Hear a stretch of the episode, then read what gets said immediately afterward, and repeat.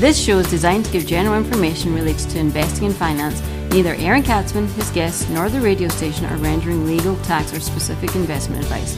If you need such advice, contact a licensed advisor.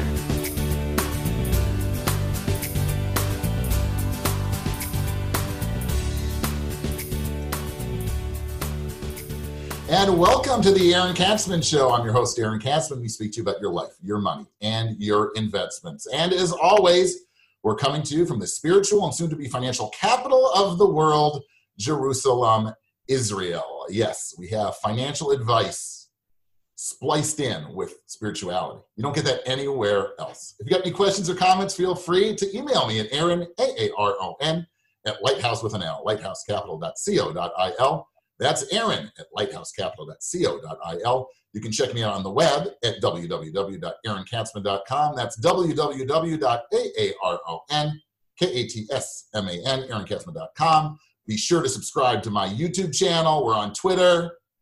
We're giving Kylie Jenner a run for her money. We are like all over social media. We're not in the billionaire class yet, but we're getting there. We're going to replace her. Um, it's my pleasure to have a guest on the show. Um, not only is he a good friend, we actually, for for disclosure, we actually used to sort of work together. I think, although I don't know if it was work. We used to like talk for hours and then uh, do karaoke, if I'm not mistaken. But I'd like to introduce and Zack financial Miller. poetry. yeah, Zack Miller. Welcome to the show. Thank you, Aaron. Zack is the founder of Tearsheet, which is a modern media firm tracking technology impact on the financial services industry. He's widely read by top digital product and marketing professionals in the financial services and fintech space. He's also the co-founder of OurCrowd, an online investment platform for early stage tech firms. Zack, welcome to the show. Thank you, Aaron. Best intro ever. You like that? We could do, like you know, we could do a little karaoke, karaoke Wednesday. that, that'll That bring would it, that'll definitely- make it viral. That exactly. That'll definitely catapult you into the Kylie Jenner uh, category. Uh, so Zack is like I said in the intro. He is like the guy, the go-to man, like globally, um, in fintech. Now that sounds really impressive, but there are people, even like myself, who don't really know what fintech is. They hear the term all the time, but could you start off just by telling us what is fintech? For sure. And uh, it's a pleasure to be here on the show and pleasure to be talking to you again, old friend, colleague, um, play, co-player. Um, anyway, um, fintech is actually, it's a very hard word to define. It's a simple word. Um, it- it's actually, um, it's two words put together, financial technology. Um, it really, I'll, I'll, I'll give the explicit answer and I'll give sort of the metaphoric answer. So the explicit answer is the it's really how it's the modernization of the financial services industry and so you can see that in two different ways you can see it from an institutional way like banks investment firms are incorporating new technologies to become um, more adept more agile in terms of servicing their customers there's also a form of fintech which addresses like sort of inside companies the financial function within companies so a cfo would be a user of that maybe it's how they do accounts payroll or accounts receivable digitizing that payments all that kind of stuff I don't focus so much on that. I really focus on the impact that technology is having on the financial services industry. Um, but more than that, financial technology, fintech, is talking about it's sort of an ethos. It's about a new way of approaching banking, a new way of approaching payments, new way of approaching investing um, that looks a lot more like Facebook than it does sort of your old brokerage firm, you know, where you pick up the phone and, and phone in an order. In what in what respects does it look like Facebook? Like if I'm, you know, I have an account at X bank, right? What does that mean now that banking is going to turn into Facebook? It means that um, my banks know sh- or should know a lot about me. Um, they should know where I bank. They should know the money held away from them. They should be able to provide me a complete financial picture, even if the money, my all my funds don't reside with them. So data aggregation, being able to personalize services to me as a customer, that is makes it a lot more like Facebook. Facebook has a tremendous amount of demographic and user um, information about us as individuals. Imagine if that were applied to a financial services firm where they, they knew exactly before I even knew, you know, when um, when my mortgage was coming up and I wanted to refinance, or maybe when um, I had a bond that was maturing and they proactively reached out to me and said, hey, maybe you want to roll that over into something else. Um, it's really about sort of the modernization of that industry. And are the banks like on board, or are we seeing like a lot of startups who are gonna take the business away from the banks? Yes. So um, it, I think I think when you think of the financial services industry, for a reason, um, it's risk averse, right? We have our money there; they need to protect it. There's insurance, FDIC or SIPC insurance on on our funds, right? There's a reason why that exists. Banks in general are risk averse, and so what happened over the past 10 years is billions and billions of dollars have flown into um, startups. We call those fintech startups. Um, and what that has done was sort of it kind of greenlighted a lot of these internal projects at banks and saying, hey, we don't necessarily see these these new startups, these upstarts as competitors yet because they're tiny compared to a JP Morgan or a Citi. Um, but wow, there's something that's really resonating with customers there. Maybe we need to get some of that in here. Um, and so the, the banks are modernizing their systems, and, and the banks actually all the major banks do have some type of innovation efforts um, that could be programmed. So some of the biggest banks have internal venture capital funds that they're actually deploying and investing in some of the top startups. Other ones do in-house uh, incubation where they um, they get smart people and put them together on teams to work on sort of next generation products for them. Um, they also do partnerships as well. And so what, what we started out as an industry, one thing we've seen um, where maybe startups were competitive or seen as competitive with banks, what's happened now, particularly during the pandemic, um, banks which needed to um, step up to the plate and really process an unprecedented amount of PPP loans, like government aid. Um, they actually sought out um, a lot of fintechs to help them be able to do what they were planning to do within two years within a month. And so there's a lot of collaboration now between the incumbent industry and the startup industry. And the, are the are the credit card companies getting in this as well? I mean, they have their own niche in terms of the financial sphere, let's say um, and they're not necessarily competing with JP Morgan and, and Citi, but like Visa and Mastercard, where do they sort of fit in this whole new world? That's an excellent question. Glad you asked that. and by the way, I happen to own a Visa stock, so I'm you know just a disclaimer there. Um, I think that I think the credit card companies are um, are positioned probably in the best space of, of, of any of the companies to benefit from sort of the changes that are happening in the industry. So if you look at what Visa and MasterCard both have done over the past few years, they are now they through acquisition and through building their own products they're now playing in every form of money movement you can you can imagine. So if i want to do peer-to-peer payments if i want to do account-to-account payments um, if i want to take a merchant swipe they now are actually touching every part of that transaction. So a lot of these a lot of these upstart incumbent upstart startup banks like um, in the us like a chime or Varo money these are the popular ones in the us in Europe, you have Revolut and N26, which have also come to American shores. Um, behind those, at the core, it's basically an app with a debit card. And you don't even need to necessarily have a bank account. It's almost like a virtual bank account. You can move money in and off of the card. And that's all powered by MasterCard and Visa. So MasterCard all, and Visa both have the ability to pull money off of a card and through push payments, which has been become a very popular platform, to push money out to a card. So whether that means you're sending money to a friend or you're actually through your job, you're getting paid out to your debit card, um, or you're taking insurance. Um, maybe you haven't you filed for an insurance insurance claim and your insurer is paying you back. That can happen now directly to my card. I don't have to get a check and deposit into the bank. Wow. Well, so in addition to that, both Mastercard and Visa, I'm talking about the two biggest, they also have in-house incubation programs. So they are investing and coordinating startups around the world basically to help them accelerate up to get into the market as well as to them to connect to the payment rails that each one of those companies runs so they're investing heavily in sort of the next generation of financial services. Okay. And i want to make you know we've got to disclose everything right? Or put in whatever it is right? But any any company that we speak about which is publicly traded um, i'm obviously not recommending anybody go out and buy stock in those companies and you have to do your own research and uh, you know come to your own conclusions. We take no responsibility. It's not me. It's not Portfolio Resources Group. None of none of us are, are recommending any of the stocks. Um, you are tuned into the Aaron Katsman Show. I'm your host, Aaron Katsman. We speak to you about your life, your money, and your investments. Um, we're speaking about fintech today. And if you got any questions or comments, feel free to email me at Aaron, A-A-R-O-N, at lighthouse with an L, lighthousecapital.co.il. That's Aaron at lighthousecapital.co.il. You can check me out on the web at www.aaronkatsman.com. That's www.aaronkatsman.com. You can check me out on YouTube, subscribe to the channel, Twitter, everywhere. Zack, how can people get in touch with you? We, we neglected to mention that. Ah, so I run a uh, I run a media firm. It's called Tearsheet. So that's www.tearsheet with a T T E A R S H E E T dot C O. Um, and you can find me on the web. You can Zack at tearsheet.co. You can find me on Twitter and uh, on LinkedIn. Is actually where I spend more of my time uh, on social media. You forgot the M on the CO. Isn't supposed to be .com? I'm like Web 2.0. I didn't realize it was like a. We're now in 3.0. letters. Can I just do like a dot C?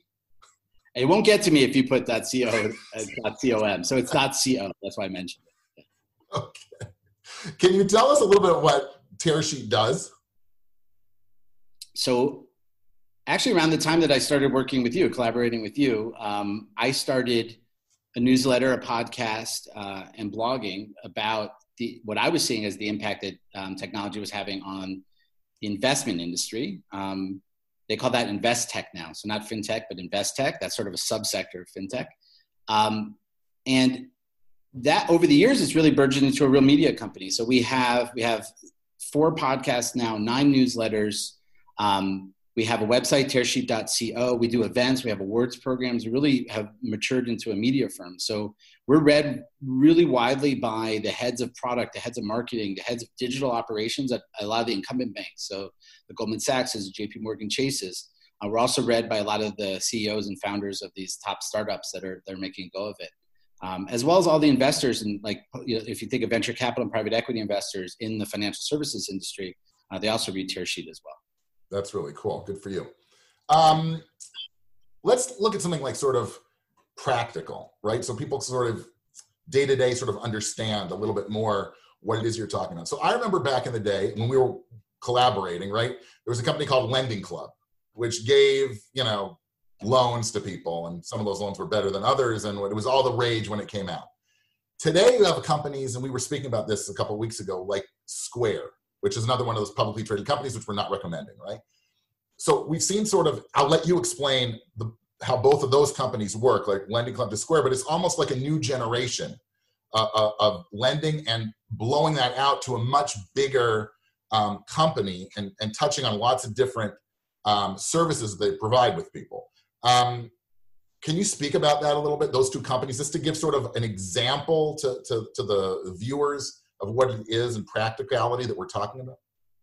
Sure. So I guess we'll start with Lending Club. Um, that was one of the first really, I would say, yeah, one of the first publicly traded um, fintech companies to make it to market. Now, fintech is a misnomer, right? The financial services company industry has always consumed technology, like, and they're always, and it's been one of the industries that's been powered by technology. If you think about trading, or you think about execution or risk management, like the financial services industry always had technology. So when we talk about fintech, we're talking about sort of this, this next generation of technology, which is facing the consumer, not necessarily in the back office. So Lending Club really was that first generation fintech company, standalone company. They started with peer-to-peer loans. The idea was that, you know, if Aaron, well, we'll use somebody else. If Karen wanted to uh, refinance her credit card debt, um, she could create a profile on Lending Club say I need $15,000. Uh, I'm willing to pay X percent on that. And the idea was in the early days that her peers would come in and, and basically take a piece of that loan. It would be fractional, you know, fractional pieces of that loan, and she would get her fifteen thousand dollars, and over one to three years, whatever the, the the, the term was, she would pay them back. Um, and that grew to be a billions of dollars. That grew to be a billion dollar industry. Over time, it matured and it became what they called marketplace lending. So it wasn't just individuals like you and me, um, but it was uh, entire investment pools were put together, professional investment pools to actually allocate funds to this because you got a typically a better, it was a, it was a higher risk, uh, it was a higher risk borrower. And so they got better rates. And the idea was um, entire funds and hedge funds, private equity funds, they raised money to actually to deploy there. Um, they went public at, a, at sort of a peak and then, um, and then the industry kind of um, has been going through sort of its own, trying to find its own feet. Part of the challenge with, with a standalone company like a lending club is they didn't have sources of their own funds, right? So like the beauty of banking is banking has deposits, and so the deposits are all it, they call them almost like permanent funding. So you have deposits which are typically sticky, and the way a bank makes money is by lending that out and making money on the spread between what they pay and what they, they have to pay out. So lending club didn't have that. And actually, just a few months ago, Lending Club um, made a purchase. I don't think it's closed yet of buying Radius Bank. So this was actually a big move of a fin. It's actually one of the first examples of a fintech company buying a bank happened to be sort of a next generation bank, but it had a banking license, everything like that. Because they're everybody needs at the end of the day a source of funds, right? They, to be able to control your own destiny in life, you need to be able to control sort of your scenario. That's Lending Club. Um, and then if you think of Square, now Square is interesting. Square was founded by almost as a side project of the CEO, Jack Dorsey of Twitter. Um, he's actually CEO of two public companies at the same time, which I don't know how that's allowed or legal, but he does that. Must be an incredible time manager. Um, Square is really interesting. So, you know, if you if you've been to a corner, a small shop, uh, and you went up to pay for something and you wanted to swipe a card and you saw maybe a tablet there with a swipe, a credit card swipe, likely that was powered by by Square the idea was instead of getting a merchant account and getting those old, you know, those hardware. Remember in the old days they had the carbon copy stuff, right? So even the modern version of that is kind of like a big, clunky, you know, handheld device where you swiped it. It could take months for a, a merchant to be able to get an account. They need a bank to underwrite and stuff like that. So what Square did was say, you know what, we can get you one. A, we can get you a device within two or three days. Um, and you don't need to be able to manage this clunky piece of hardware. It actually looks like something like this. Like but instead, we'll give you a little thing that you can plug into your iPad or into your phone and just take a swipe. It's beautiful. Um, so million, you know, I don't know how many merchants, but it, it grew like wildfire. Um, so every small merchant could be able to take credit cards because all the all the trends show that people want to pay more and more with, with either with credit or debit, depends where you are. Um, then Square said, well, you know what? Now that we have merchants using, there's billions of dollars going through it. Maybe we'll get into lending business, right? So that a merchant that's using it, they can see you know how much funds they typically get in a month they can actually lend against that in the same way amazon does actually this for small businesses as well um, and then they started getting to the front end of it saying well if people are paying maybe maybe consumers want to get in on this. Maybe consumers can get an app almost like a venmo app which is very popular. It's called cash. Square has a cash app where basically it keeps it keeps all the money in the ecosystem. So if i want to pay a merchant and i have a cash account um, i can pay directly from my phone. I don't even need to swipe a credit card. Um, and and there's all kinds of incentives to use the cash account. There's money off there's some there's rebates and things like that um, cash the app also allows you to buy cryptocurrency and i would caution our listeners against you know yeah we take investing in something that risky. Um, but directly from your phone in like two clicks you don't need to understand all the other stuff. You actually have an account. It's very easy. It's one of the easiest but it's actually a very good business for cash because um, they make a they make a commission on it. They, i think they make they made $100 million last year, I believe, something like that, in profit off of that. Um, so cash, so, so, so if you think of, of both of these companies, um, these are, neither has a banking license. Both handle billions of dollars. Both have become very influential in the financial services industry and yet aren't banks. And so it just to me has shown the power of and the ability for a new brand and new technology players. These are technology people; they're not financial people. None of them came out of the financial industry, which is really interesting. Um, who are, are making a go at competing against some of the some of the biggest players out there. That's amazing. Boy, the world has changed. I still long for the days where I had my little passbook, and every time I deposited money in the bank, I would they would stamp it, and I made like four dollars, and I was so happy. And now remember, it's gone. Remember we had interest rates of eight to twelve percent. anyway, wow, that's fascinating. I, will tell you, yeah. this is fascinating. I think we should get you back on because this is really an interesting topic. And I think a lot of people, like the insiders, know about it, but people just like regular people, um, they sort of see it happening, but they don't understand all the the different elements, all, the different elements, and all the different features that they can actually tap into to really make their lives. I don't know. It's, I guess easier, right? Does I guess it's supposed to make your life easier. I guess that's the goal, but uh, as an alternative. I think that I think that is the goal. I think I think if you wake up now and you look, especially with COVID, bank branches were shut down. How do you how do you how do you bank? How do you get a loan? How do you um, how do you how does your business you know deal with with you know your finances at this point? So I think what what's happened is consumers and businesses can both in America or beyond, whoever wherever our listeners are, are um, there's so many more choices you have now. Like so, basically, what's happening is you have ne- banking is becoming more and more niche to my needs, right? So maybe I'm in the construction industry, and there's all kinds of needs about cash flow in construction industry. There's like banks now that are digital banks that are focused entirely on my needs and the products and the services they're offering are entirely uh, they understand my workflows and my and my cash flows, and they can provide services towards that. If I'm a freelancer and I work or I work in the gig economy, there's a multiple there's options now of, of, of ways I can bank that help make my life easier. How do I how do I issue invoices? What if I need what if what if my tight, my cash flow gets tight and I need to I need I need to tap my cash two or three days before I get paid? They have all kinds of things out there now. Um, and so I think I think that the winner at the end of the day, I can't speak to any of the companies. I don't know which of these companies will be winners, but I think at the end of the day, consumers are, are win because they have more options. Cool, cool, fascinating, definitely fascinating. Zack, once again, how can people get a hold of you? Uh, tearsheet.co. That's tearsheet.co for all of you uh, people like me. CO, no need for the commanding officer. Commanding officer. Thanks so much for joining us, Zack. It was really, really fascinating. Thanks for having me, Aaron. My pleasure. You've been viewing the Aaron Katsman Show. I'm your host, Aaron Katsman. We speak to you about your life, your money, and your investments. And as always, if you got any questions or comments, feel free to email me at Aaron at lighthouse with an L, lighthousecapital.co.il. That's Aaron at lighthousecapital.co.il. You can check me out on the web at www.aaronkatsman.com. That's www.aaronkatsman.com. Sure to subscribe to my YouTube channel. We're on Twitter. We're all over social media. Zack, thanks a lot. And we'll speak to you all really, really soon.